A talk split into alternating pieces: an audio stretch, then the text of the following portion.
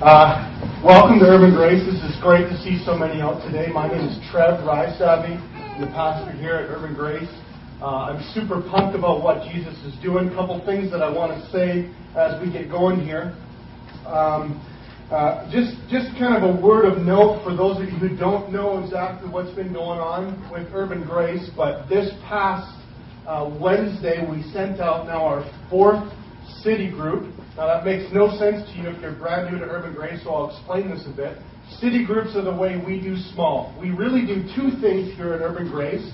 We do what we call big, and we do what we call small. The big is what you're seeing right here. This is where we gather together as God's people, uh, servants of Jesus, on mission together in a unified way. Together we corporately gather because honestly, music wouldn't be nearly as good if we all did it kind of in our houses, right? How awkward is that?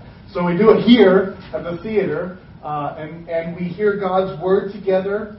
Um, we take communion together. We take the Lord's Supper together. That's our family meal. Uh, this is often the place where brand new people to maybe the gospel or for sure our church get introduced to what's going on here at Urban Grace.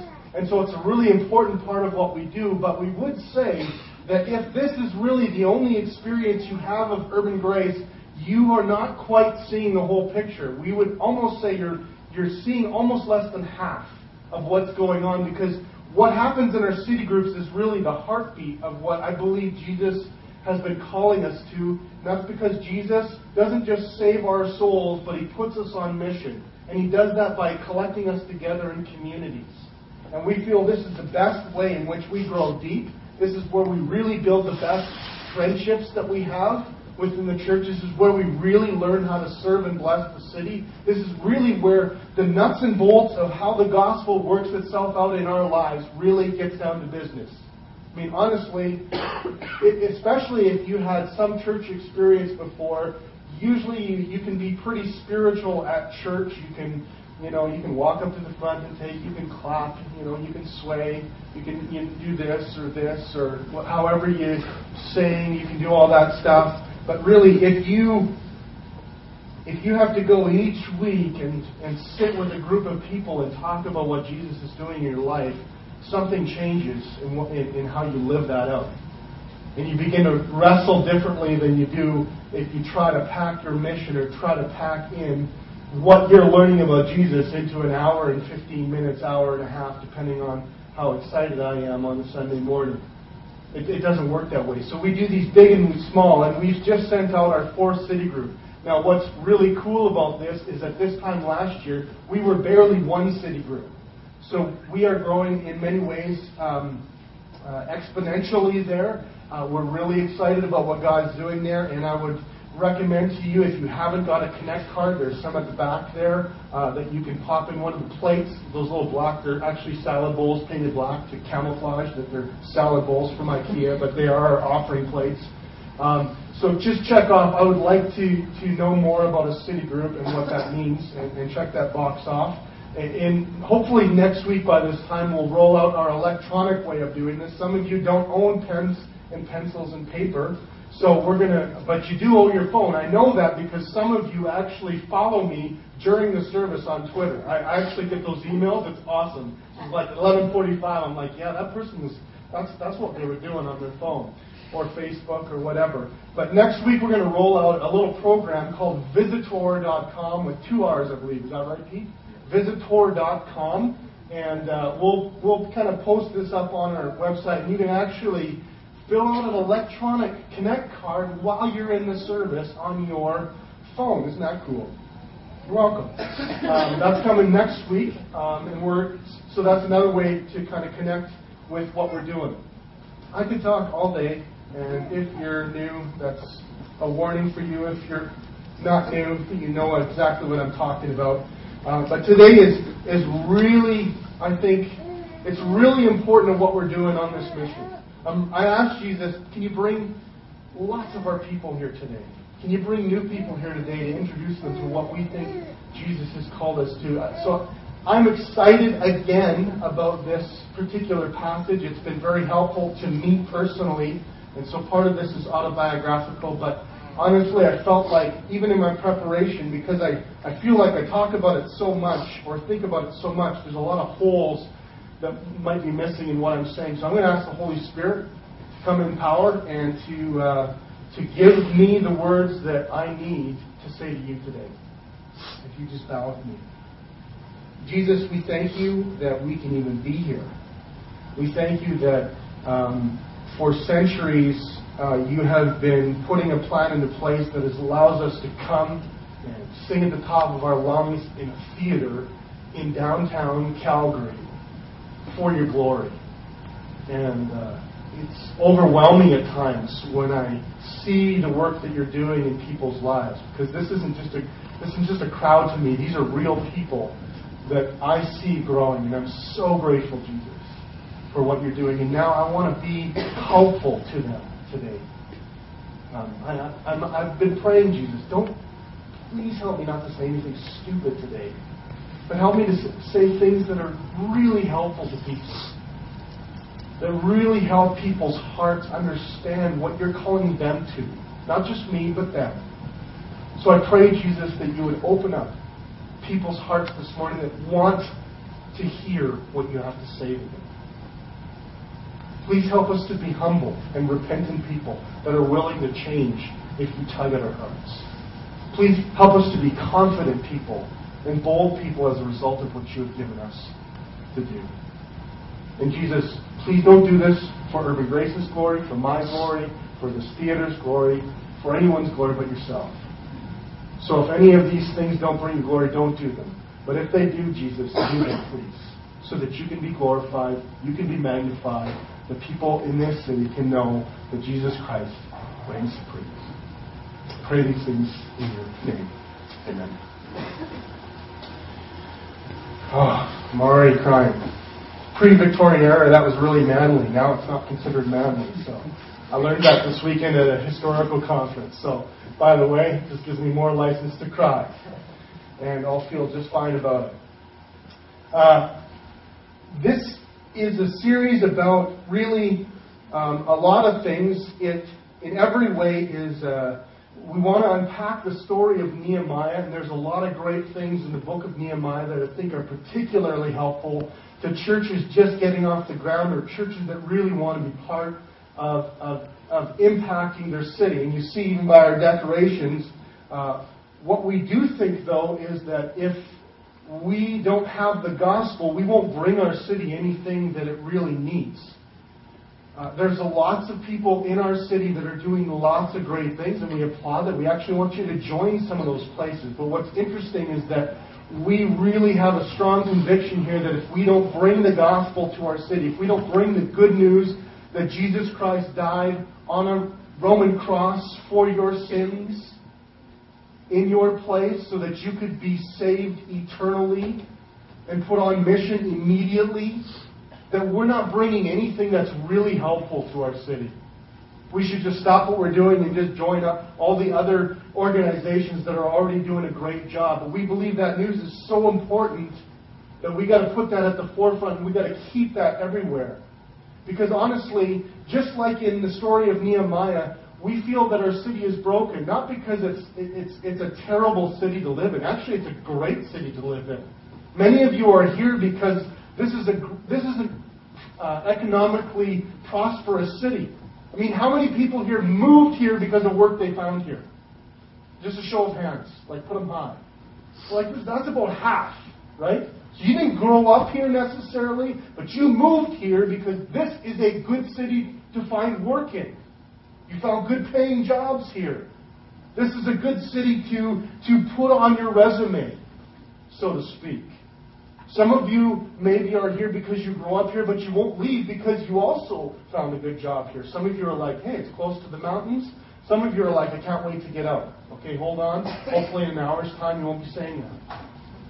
But honestly, this is a great city. But, but as you look around, just like Nehemiah's city that he knew about in Jerusalem was broken, I think our city is broken in a lot of places that maybe aren't real super evident to you on face value. Because some of you have experienced the dark places of this city. Maybe you've you're recovering from drug addiction, or maybe you worked in a pub or a bar for a long season. Talked with a guy yesterday who said this city has some really dark places. And the uh, person across the table said, "Well, what? You know, tell me about it." He said, "Well, from the inside, as a as a as a bartender in this city, he said that is a dark place in the city. That is a place where it seems like drug addiction, um, sexual promiscuity, and just total, complete moral lapse is pretty normal. I mean, so there's broken places in our city. And some of you grew up maybe in a church, maybe you stay away from it because your, your parents told you to or whatever. But honestly, there's some really broken places in the city. And we've got to see these with our own eyes. That's what our text is about this morning. Our text is really about studying the city. There's a, a few things that we'll have to conquer, I think, in our own lives to really study the city well without getting sucked into all the good things about the city. Right? Because there's that too, right? There's the fact that when you when you study the city, it can look so good, so enticing. It's like those ancient Greek sirens, right?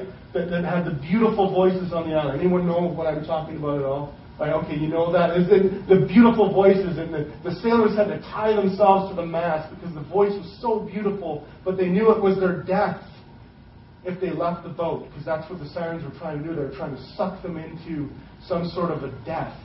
And that's how cities can act, because they're so big, they're so wonderful, there's so much fun to do, there's so much money, there's no parents. And you can invest yourself in whatever you want to do. And so you have to be careful as you study the city that you don't get sucked into being part of the brokenness of the city.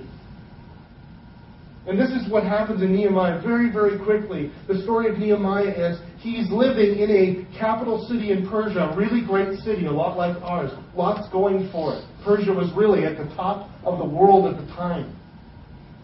Persia, the capital city, was a great place to live, and he was the cupbearer to the king, so he had a really high position in that particular culture. Meaning, he tasted the wine for the king to make sure that it wasn't poisoned.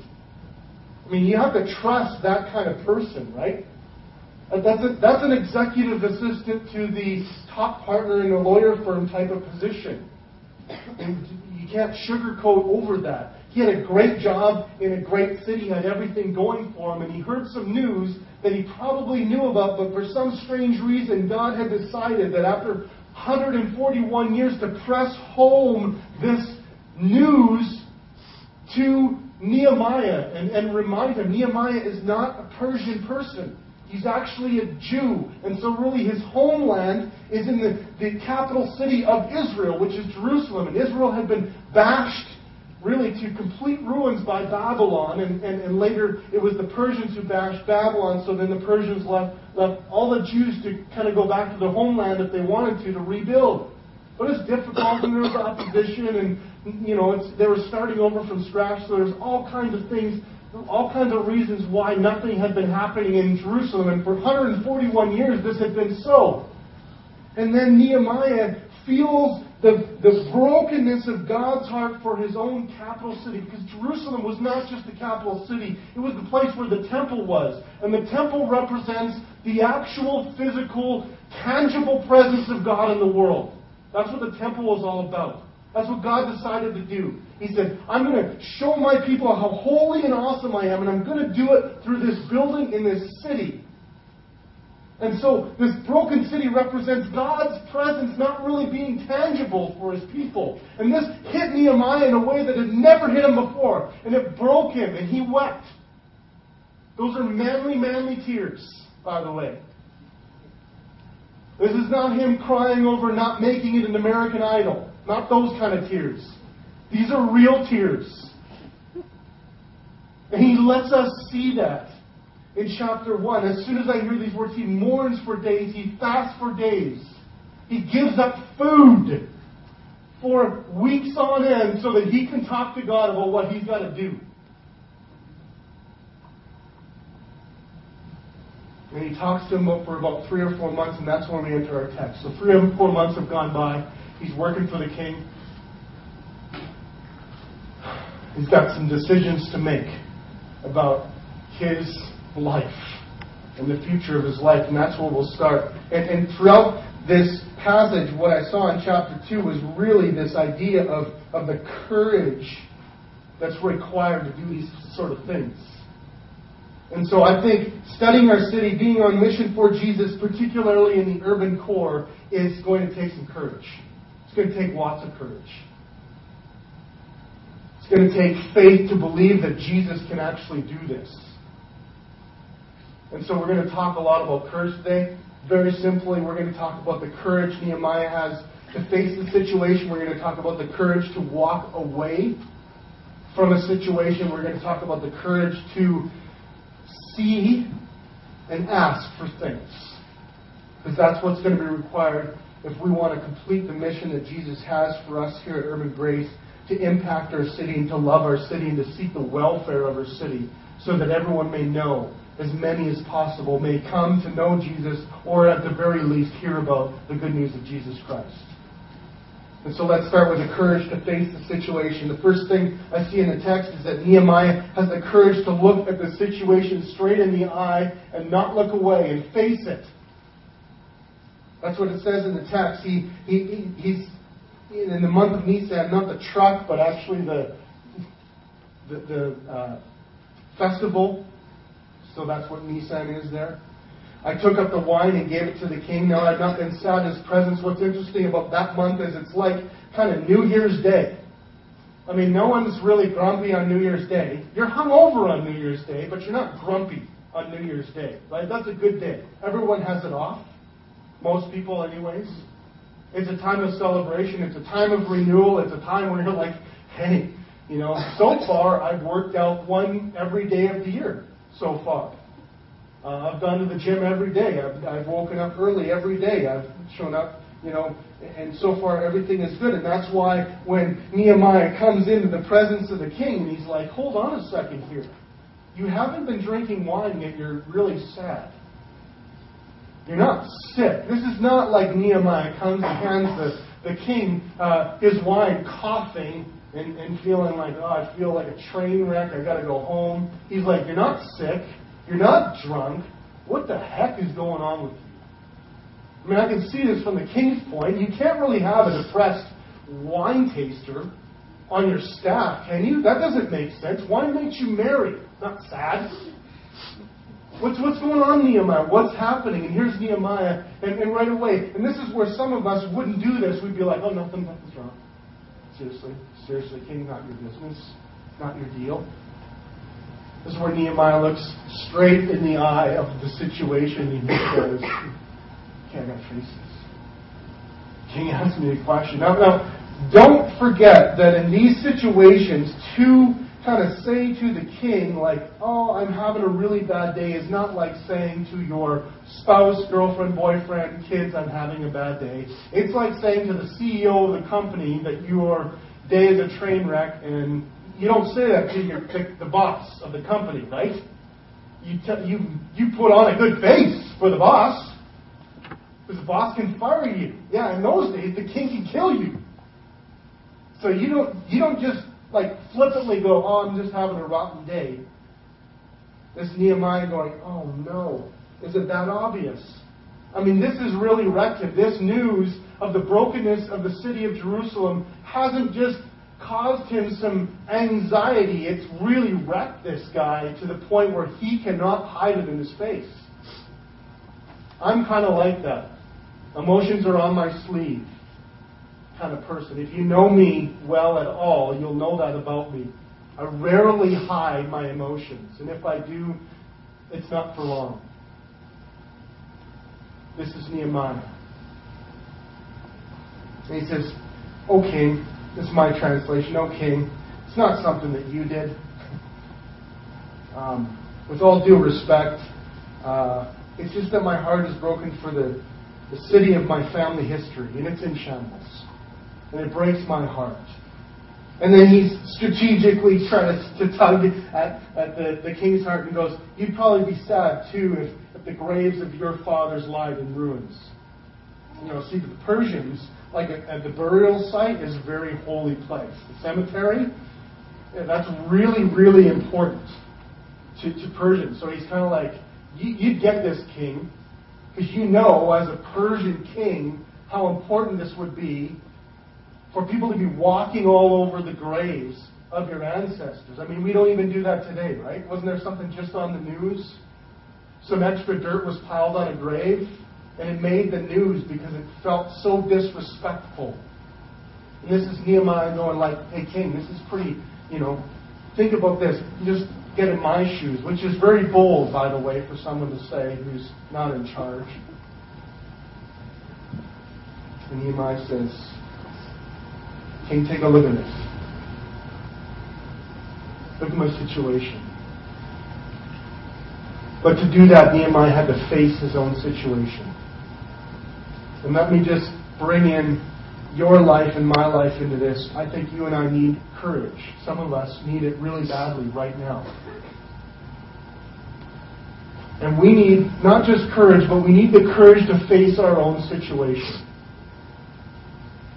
Some of us are terrified to make decisions. Some of us are afraid to be bold. Whatever decision that is. Some of you are thinking of buying property. Some of you are thinking of, like, should I finish school? Some of you are thinking, should I ask that person on a date? Whatever it is, some of, most of you, if not all of you, are at some point of life. That's why there's, like, I'm looking around at lots of, like, young adults. By young, I mean in the 20s, in between 20 and 30. So you're making a lot of decisions. Who should I marry? What should I invest in? Should I stay in this city? Should I get a better job? Should I stay at my job? Should I tell my boss to take a hike? Should I not tell my boss to take a hike? Should I break up with my boyfriend and girlfriend? Should I ask them to marry me? What? There's lots of big questions going on in your time of life. And some of you make decisions like this. You don't make decisions until someone else makes them for you so that you don't have to have courage or faith. You ever made a decision like that? Someone says, Well, what do you think about this? You're like, I don't know yet. And then the decision is made for you, which really prevents you from having to have courage or faith to step forward. I've made lots of decisions like that, and they were some of my bigger regrets in life. And here's, here's the issue with that is God never really develops any courage in you when you make decisions like that. When you don't face your own situation. So I'm challenging some of you. As we go through this series, there's some big challenges here. I want you to face your own situation. I want you, when I talk, I want you to look at your own situation. I don't really know a lot of situations here, so I'm speaking very generally. Some of you got to really look carefully at where you are in your life, what you want to do, where you want to go. What's really important to you? And you've got to start thinking of, of what's commonly called reverse engineering. You got, you got to think like, where do I want to be in 15, 20 years? Now, by God's grace, you'll get there, and maybe some of you won't. In fact, I'm sure not all of you will, just statistically. But I think what I'm challenging you to do is look at your situation. Where do I want to be? What do I feel like Jesus is calling me to? What's Jesus asking me to do? What's Jesus prompting me through His Spirit to face? And I want you to face it. I want you to face it. This is the power of Nehemiah's story. It's such a good example for us. He, he is so broken and he's so humble and yet he's so courageous at the same time to just take a serious look and say, what, what's really going on here? Some of you need to be courageous to believe in the gospel. You're like, well, wait a second. I don't, I don't believe in the gospel. I don't believe Jesus exists. I don't believe Jesus came to die for my sins. I'm not totally there yet. You're waiting for all the evidence in all of the world to just make perfect sense before you ever make a decision. Friends, that's not the way it works in the Christian life. Because once you are a Christian, you'll still have to have faith, and so you just kind of take, just like you know we sometimes do with your uh, with real life decisions. You've done that with your faith, and you've just removed any faith, or you remove as much faith as you can from the equation. And you blame God. It's like I believe in you, God, but you really haven't given me enough evidence yet. And at the end of the day, you know what Jesus says? Believe. That's it. Want to be my follower? Repent and believe. Believe that I am the Son of God. He doesn't go, believe that I exist. He says, believe that I'm the Son of God. Take me at my word. Trust in me. Step out. Face that situation. And I honestly believe that some of us are not Christians because we're cowards. Not because we don't have enough evidence. Because the world says, you need all the evidence. And Jesus says, no, you don't. You just need me. And so this works at all kinds of levels, friends. It works as, as a church for us, too. And when we're encouraged to face our situation, we want to reach the city. We're, you know, people are coming to our church. Our music's going well. Our city groups are going well. And, and so typically what happens with churches, even our size, this is the average age of a, our average size of a church in, in Canada, by the way, already. We could, we could think this. Okay. Well, thanks for helping us, Jesus. Now we're good. And we need to face our situation, but is that what Jesus has called us to? Or is Jesus still going to continue to stretch us and move us forward? Said, it's works at all levels. And Nehemiah challenges us to have uh, how do you have courage? How do you have courage? Well, I don't think courage actually comes from you. Courage is really the action part of faith. So faith comes and you hope in Jesus Christ, and then he says, okay, step. I mean, you can have faith. For instance, I rappelled once early in life, and this never left my mind because it was so terrifying for me. But who's rappelled before? It's like it's pretty awkward backing down a 150 foot cliff, right? It's awkward. And I, I seriously remember going like, you know, uh, the the belayer would say like, okay, on belay. I was like, not on your life. Um, and, and he's like, the rope will hold you. I was like, I know the rope will hold you. And he's like, okay, but then act, act on it. I actually believed that the rope would hold me, but I had to test the rope. I could not, you know, you don't believe people like that when they say that. Do you believe that rope will hold you? Totally. Absolutely. Then do it. No. What would you say? You would say, I'm not sure you believe yet. And courage is the action part of faith. It's somebody's little lip balm or whatever it is. It's up here, by the way. Darrin Patrick said it, it takes great courage to look the brutal facts right in the face and deal with reality in a God honoring manner. I love that. Because I think we talk a lot about faith and we don't talk enough about courage. Because faith is kind of like, faith is up here, courage is, is, is in here. I'm challenging some of you, ask for faith and step out in courage. And to be on mission for Jesus is always going to require that. You're never going to escape that. No matter how hard you try. You're going to have to believe in something. You're going to have to hope in something. You're going to have to have courage to do something. Even if you don't believe in Jesus. My recommendation is why not give Jesus a try? I can't think of anyone better to trust. I can't think of anyone better to be courageous for. Second thing I see in, in this text is that Nehemiah has the courage to walk away. This is real scary. We don't talk a lot about this stuff. Because we've just talked about the courage kind of to walk. And so often it's, it's easier to, to walk to something. And really, when it comes to walking away, that's something that most of us have a difficult time. Anyone ever been in a relationship that you knew full well you had to walk away from? How hard that was to do, and you just felt like you felt like your clothes were just stuck. I can't get away. I can't walk away from this because it's difficult. I think it's more difficult to walk away from something than it is to walk to something.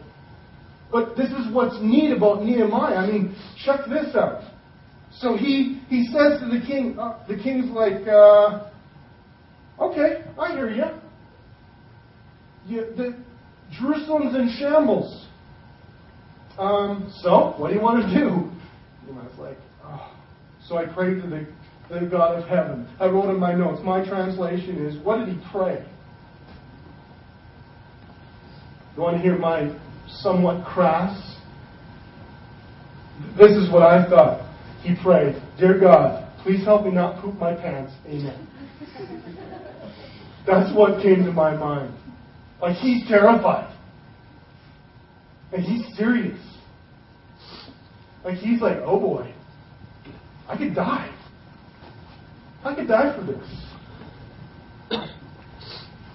If I say the wrong thing, I could die. He could kill me. So he says, Oh, king, it pleases the king, and if your servant has found favor in your sight, that you, that you send me to Judah, to the city of my father's graves, that I may rebuild it. And the king said to me, the queen sitting beside him, there's even this added pressure of like queen kind of going, king of Persia, what are you going to do now? So Nehemiah's like, dear God, help me. Oh boy. Uh, well, first of all, King, I need a clean pair of underwear, plus I need some wood. This is the kind of, you know, I'm doing this to help you get into the text. Like, this is not a simple prayer request for Nehemiah. This is not something simply, he just was like, oh, well, I've been thinking, King, you know, shucks. If you could help us out with a couple bucks, he's like, I could lose my life. Secondly, think about the job he has. He, if he's in that position, he's been in that position for a long, long time. He's very, very, very trusted. Trust does not happen overnight, right? You don't level jump in the company. You bit by bit by bit by bit earn your trust and you move up the ladder. That's generally how it works, right? And those who skip all those things usually either one fall or like are, are everyone in the company envies them or they've had some previous experience. So this is not like a flippant job. Nehemiah is like, oh, well, I'll get another job. He's like, I'll lose everything. It's a great job, King. It's a great job. This is what he says again in my words King, I love what I'm doing. I really couldn't ask for a better job in the world. But if you really think I'm a good guy and I've done a good job, would you be willing to let me walk away from this great job with all due respect and do what I think I need to do? Here's what the king says okay. Let me know what your plan is. Give me a timeline. Nehemiah whips out his, his tablet with his keynote presentation. Okay. I need to leave here.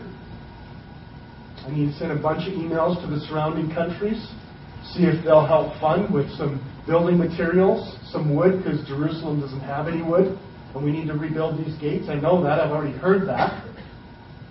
So obviously, Nehemiah has not just prayed that one time, he's been praying.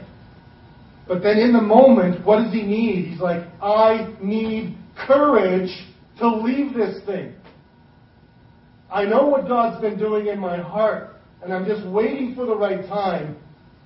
And I believe that God is the God of heaven, the God of the universe. I don't believe the Persian God is the God in charge. I believe the God that I serve and of my ancestors is the God who runs the world and runs the universe. But he takes that step and says, King, let me go. That's what I really need to ask of you. And as I thought about this, I thought so much of what prevents us from being on mission for God is we do not, we refuse to be courageous about walking away from things that are good things. Notice we're not talking about Nehemiah walking away from the pub life. He's not walking away from a horrible situation. He's walking away from a good situation. A situation that, like, if you were Nehemiah's friend, what would you say to him? Whoa, Nehemiah, Dude, you could totally use this job later on. Why don't you see if you can get someone else to do? He's like, I can't. Because my heart is the one that's broken, not their heart. Because God asked me to do this.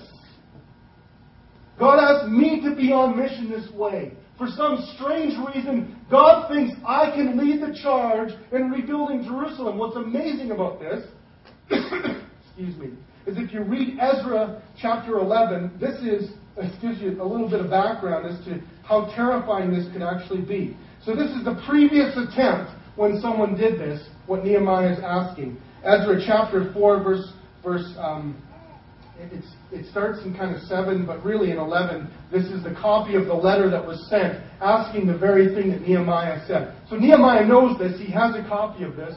He's been CC'd on this letter. This is the copy of the letter they sent, uh, chapter 4, verse 11. To Artaxerxes the king, your servants, the men of the province beyond the river, send greeting, and now be it known to the king that the Jews who have came up from you have gone uh, from you to us have gone to Jerusalem. They are rebuilding that rebellious and wicked city. They are finishing the walls and repairing the foundations. Who those terrible people? Now be it known to the king that if this city is rebuilt and the walls finished, they will not pay tribute, custom, or toll, and the royal revenue will be impaired. We lose our tax help from these people if this happens.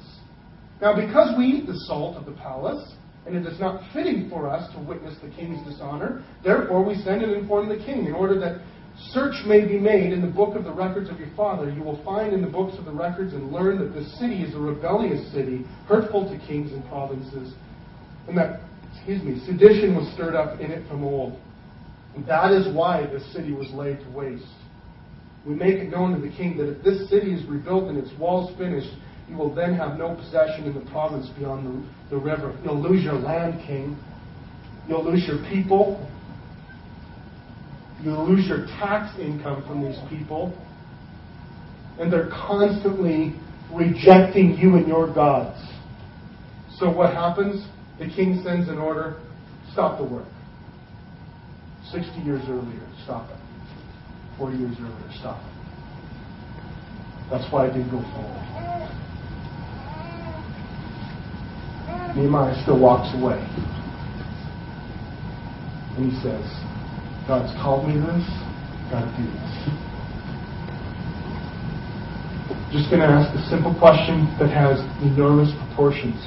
What do you know without a shadow of a doubt that you need to walk away from to be part of even the mission here at Urban Grace?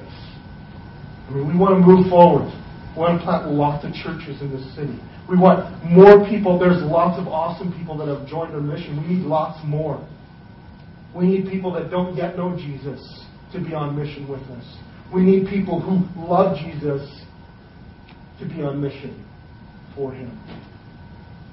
We need money. We need resources. We need all kinds of things. But in order to do this, we're going to have to have some people walk away from good stuff. Not bad stuff. Not asking people to walk away from sinful lives. I'll always ask you to do that. I'll always ask you to walk away from worshiping idols to worshiping Jesus. You can guarantee that's part of urban grace. What is negotiable is what are you being called to walk away from in order to join the mission?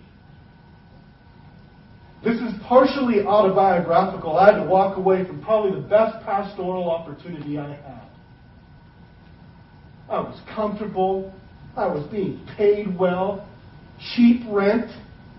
I mean, do you guys even know what that is? Low cost of living, close to home, low pressure pastoral job where the expectation wasn't super high, no pressure. I never felt any pressure to, to go faster. The only pressure was like, slow down a bit, you're killing us here. And when I did walk away, it was not received very welcomely. And I understand that. I knew that It was the one thing that held me back. I was like, I can't walk away from this. I'll be hated. And it wasn't easy. And I'm sure there's still some people, why would you walk away from this? There was only one reason. Jesus asked me to. Walk away. Come to the city of Calgary call people to repentance. Ask them to believe in Jesus. Go to the most strategic place you can find in the city. Ask people for money. Ask people for time. Ask people for resources. Ask me for favor. That's the only reason I did it. I didn't do it because it was easy. One of the toughest, maybe the toughest thing I've ever done. Here's what Dan Ellender says about decisions and walking away. Again, I'm not, I don't know what you need to walk away from, so you can't corner me after the service and go, thanks a lot. I just got a great job and now I have to walk away from it. You can't do that. Because I don't know. I don't know what your lives are like. I can't do that. That's why I pray for the Holy Spirit to do it. I can't convict you of that. But the Holy Spirit can. And in terms of making decisions, here's what Dan Allender says To decide requires a death. I love that. This is true. A death to something, a death to a dream, a dying to a thousand options, the putting aside of a legion of possibilities in order to just choose one. Listen to what he says. Decide. Homicide. Suicide. He said the root is side. The root side means to cut off. All decisions cut off. All of them.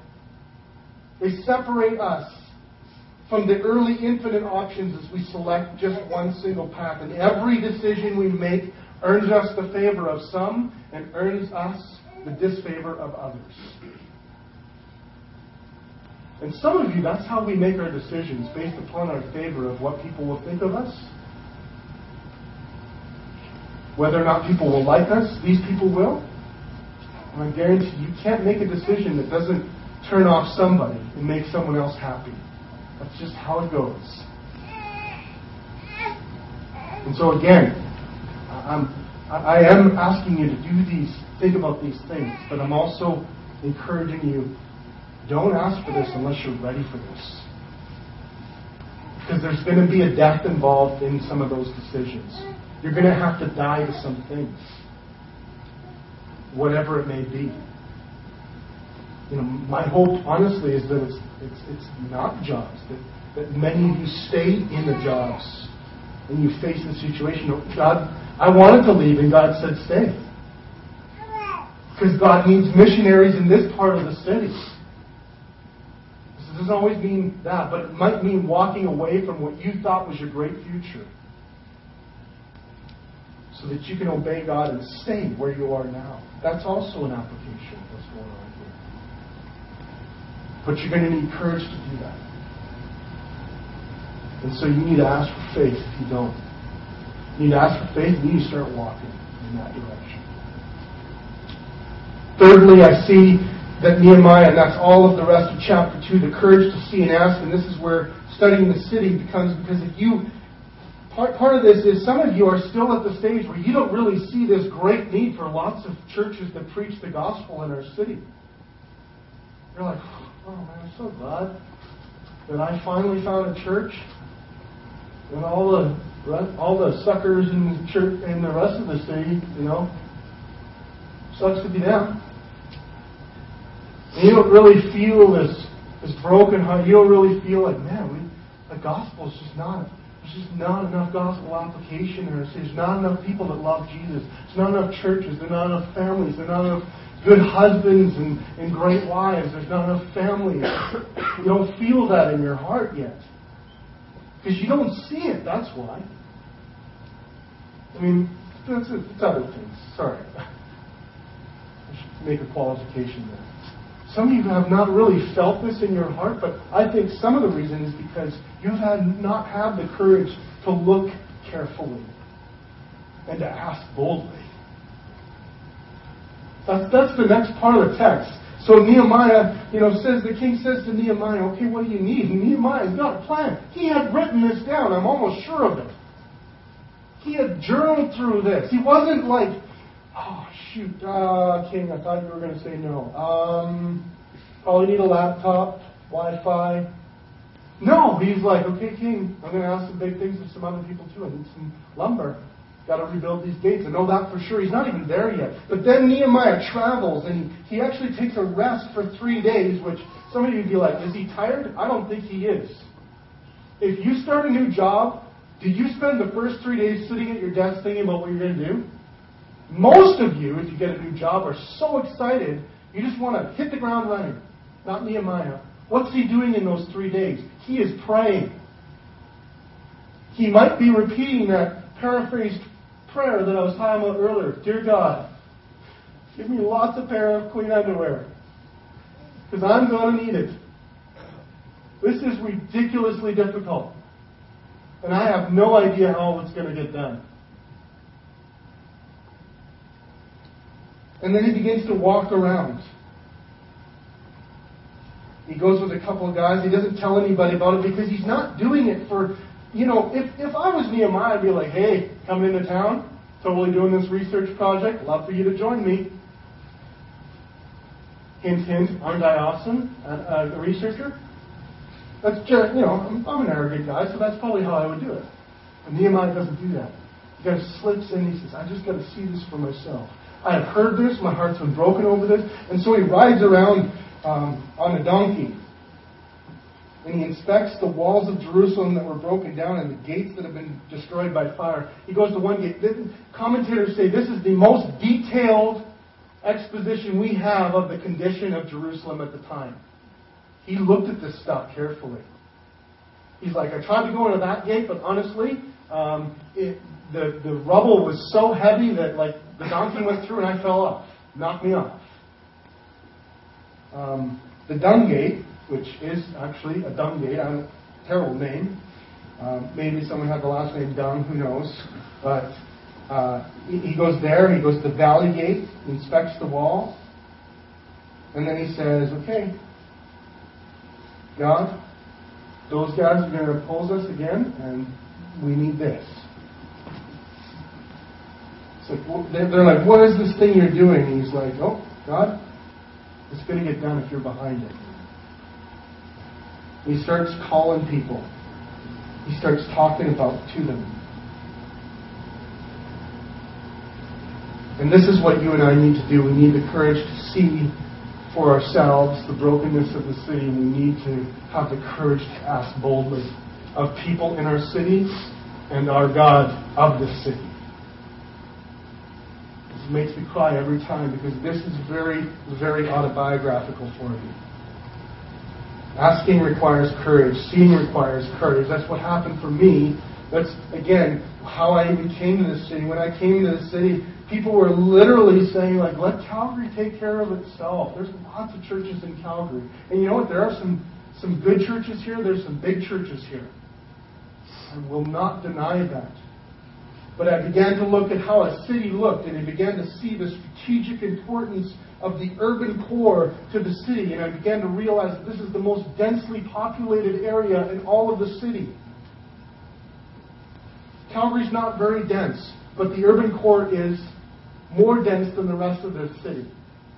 What's more is you actually are starting to see it densify right before your eyes. There's a condo building going up over here.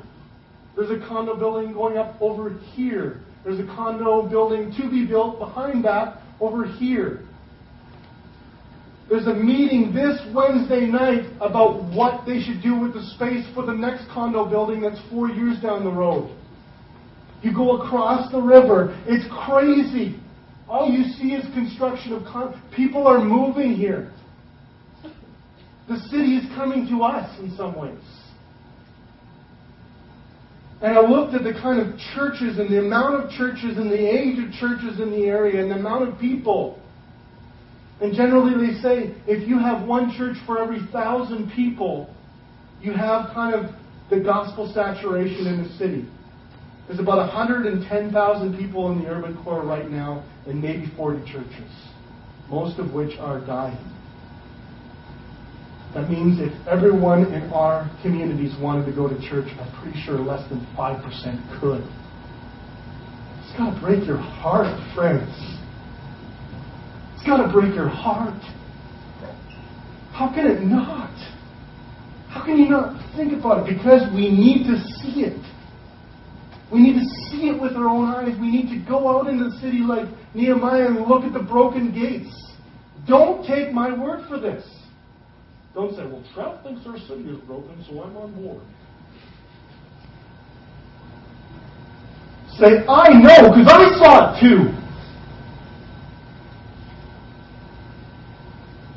Why don't you do this?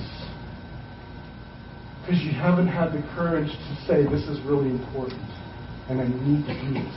Our city groups, we're, we're challenging our city groups. There's going to be a list coming out uh, later today. I'm leaving it in the hands of city groups, but I don't want to restrict it to city groups. If you're brand new to Urban Grace and you're not yet in a city group, there's actually some help in our bulletin. For those of you who didn't get a bulletin, I'm really sorry about that. That's why we're going to start a blog this afternoon. You'll get that same information that's in the bulletin on the blog and the website.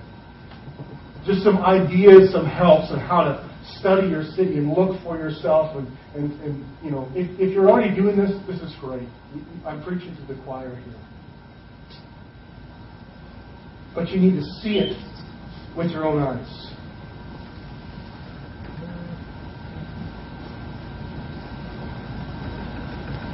And then you need to ask. And then you need to have the courage to ask. You need to have the courage to ask, first of all, your God. You believe God is big? Do you believe that Jesus Christ is on a mission to rule the world and bring all kinds of people from all tribes and all nations one day under a full umbrella in a big, huge city to worship Him? Do you believe that?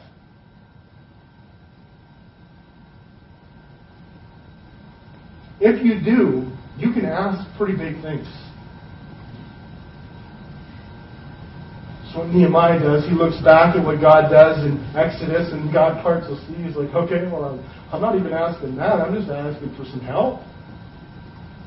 He looks back and sees that God delivers His word through Moses, and he's like, I'm not even, I'm not doing. I'm not asking God to like deliver like the word of God.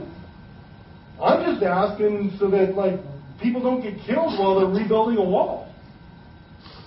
So maybe it seems like he's asking a lot of things, but he understands his God and he knows full well God's capable of doing this if he really wants to do it.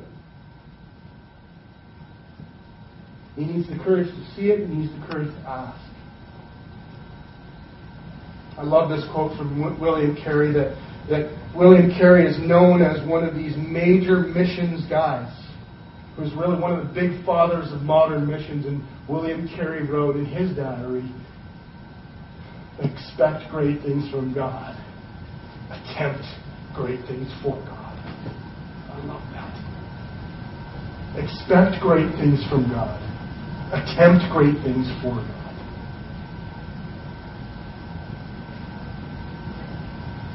And so I'm asking you to see four things that I, I do is is it, it's, it's last here. It should be go, see, feel, do. For those of you who won't read the blog, this is for you. First of all, how do you see the city for yourself? You've got to go. You can't wait for the city to come to you. You've got to go to places where people are. Go to places that you don't normally go to. You know, the, the, one of the worst excuses is, well, I don't really want to see the city because I have no interest in the city. Wrong answer. You got to go to places that you don't normally go to. Say, I don't like concerts. Then go to one. See what it's like for the rest of the city to enjoy a concert. I don't go to pubs. Go to one. You don't have to drink a beer anymore. It's not a requirement at the door. Go, see who's there. I don't go to movies. Go to one. See who's sitting, watching movies every single week. You know, one of the challenges I'm having for our city group is even come to this theater. That's a shout out for our, our buddy Ken.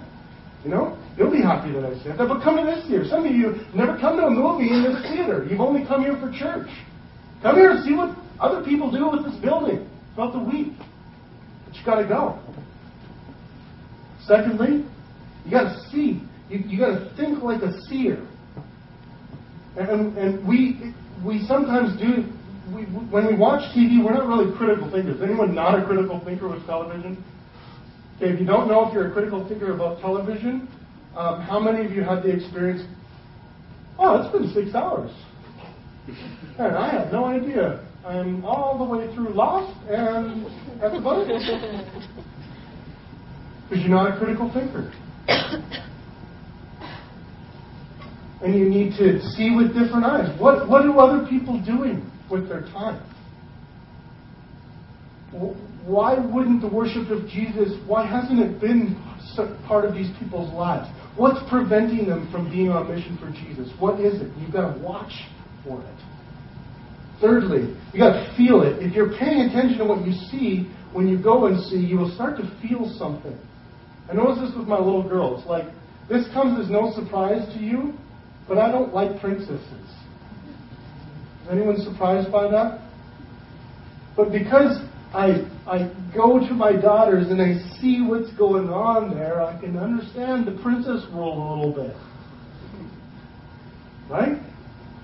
And, and I, I feel something. So now when I'm walking through a Walmart or something, I see a princess, something in me goes, I want to get that for my girls. Now, normally I don't do that. Why? Because when I go and I invest my time in my girls and when I see what they're doing and what they like, something happens to my heart. It starts to change and I begin to feel things that I never felt before. And that's where some of us need to go. We need to feel something and then do something about it. Don't wait for Urban Grace to build a program around it. Like, we need lots of people thinking creative things on all kinds of different ways to reach our city. One of the great things that I've seen rise up out of our city is we have some people that are, are, are maybe they're not passionate about the music industry, but you know, it's kind of interesting. It's like, you know what? Some of our like no-name bands yet in our city, they need a place to play. And we love music. We celebrate music here. So they started this little, this little like concert series called Home Cooked Music, designed to give opportunities and places for bands that we're not worried about whether they love Jesus or not. They just are looking for a stage to play and an opportunity to play their music. And so we, this thing just started out of one of these ideas of wouldn't it be cool if? Make a phone call. How much does it cost to rent the theater? Pretty pricey. So we said, okay, Urban Grace, you guys want to do this? We raised the money within Urban Grace. We provide a venue for some bands in our city. Why are we doing this? Well, we don't fully know yet, but we do know we want, we're here to bless the city. That's what Jesus has asked us to do. But that's an example of someone who went to the city, saw for themselves the need in the city and the way that they could bless it, felt something, was like, oh man, this, music scene needs help. And did something about it. What, what, what's, what's your deal? And then lastly, as I close, the courage to ask. I want to tell you a story. I'm probably going to need some Kleenex. Because this will require us to ask some really bold things. I want you to look around. Do you enjoy being part of Urban Grace, most of you? Hopefully. This Is a place where you feel like this is family? A place where I can connect to Jesus, learn about Jesus, be challenged, call to repentance, celebrate with Jesus, be on mission for Jesus? I'm not sure you would have believed that two years ago. This didn't happen just by getting some magic church planting dust and going poof. I did a lot of things wrong as your lead pastor, but one of the things that Jesus helped me with was he gave me courage to ask. We came here with nothing. I didn't come here with any money raised. No money raised. That's a, that's a disaster. I'd never do it again, by the way. Came here with no money. Came here with no building. Came here with no band. When we started out, I kid you not, we took communion to a little iPod on a speaker. I'm not kidding you. That's a real story. For those of you who were there, I was like, yeah, the music was actually better.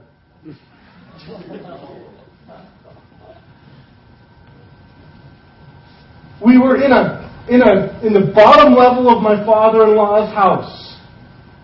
Jesus asked me to really come to this city and challenge men, and the first meetings were filled full of women which was awesome, great. I, you know, we never have problems gathering women because they're always the ones who get up off the couch and do something.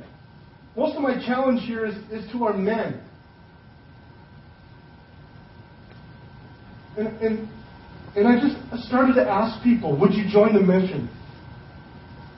Not to embarrass, I asked my friend Tom, would you stay in the city and lead our music? I know you don't have a lot of experience at this. I believe in you. I think you can do this. I'm going to ask Jesus to do something in your heart. You know what's really cool? If you ask personally Tom his story, Jesus actually physically and spiritually changed his heart. I didn't. But I did ask that Jesus would do that in his graciousness. I asked people to donate lots of money. I asked somebody who had no formal theological training at all, who literally probably really got the gospel this past year. I just asked him to lead him and his wife to lead our fourth city group. We started out with nothing, and I asked God, do something. Please. Look at this place. We're talking about multiplying city groups now. We're asking Jesus, Jesus, we want to just double. We just want to double our city groups. That means eight this next year. Do you know what I'm going to have to ask? I'm going to have to ask eight leaders. We need eight men to do this if we if this happens. We're talking about the idea of going to a second service, not because we're splitting at the seams, by the way, and not because we have all this extra money lying around, but because we really feel like in the evening there's there's some different group of people in our city that need Jesus and would maybe show up to hear Jesus. You don't ask for those kind of things unless you feel like God wants you to do it. And believe me, it will not get done if God doesn't do it. There's just no way in the world. But do you know what that means for you? You might have to walk away from something. You might have to walk away from that extra cable package channel because it's going to it, it's going to require some money from you. It's going to require some service. We need more bands. We're going to do this because our one band basically goes every single Sunday, amazingly.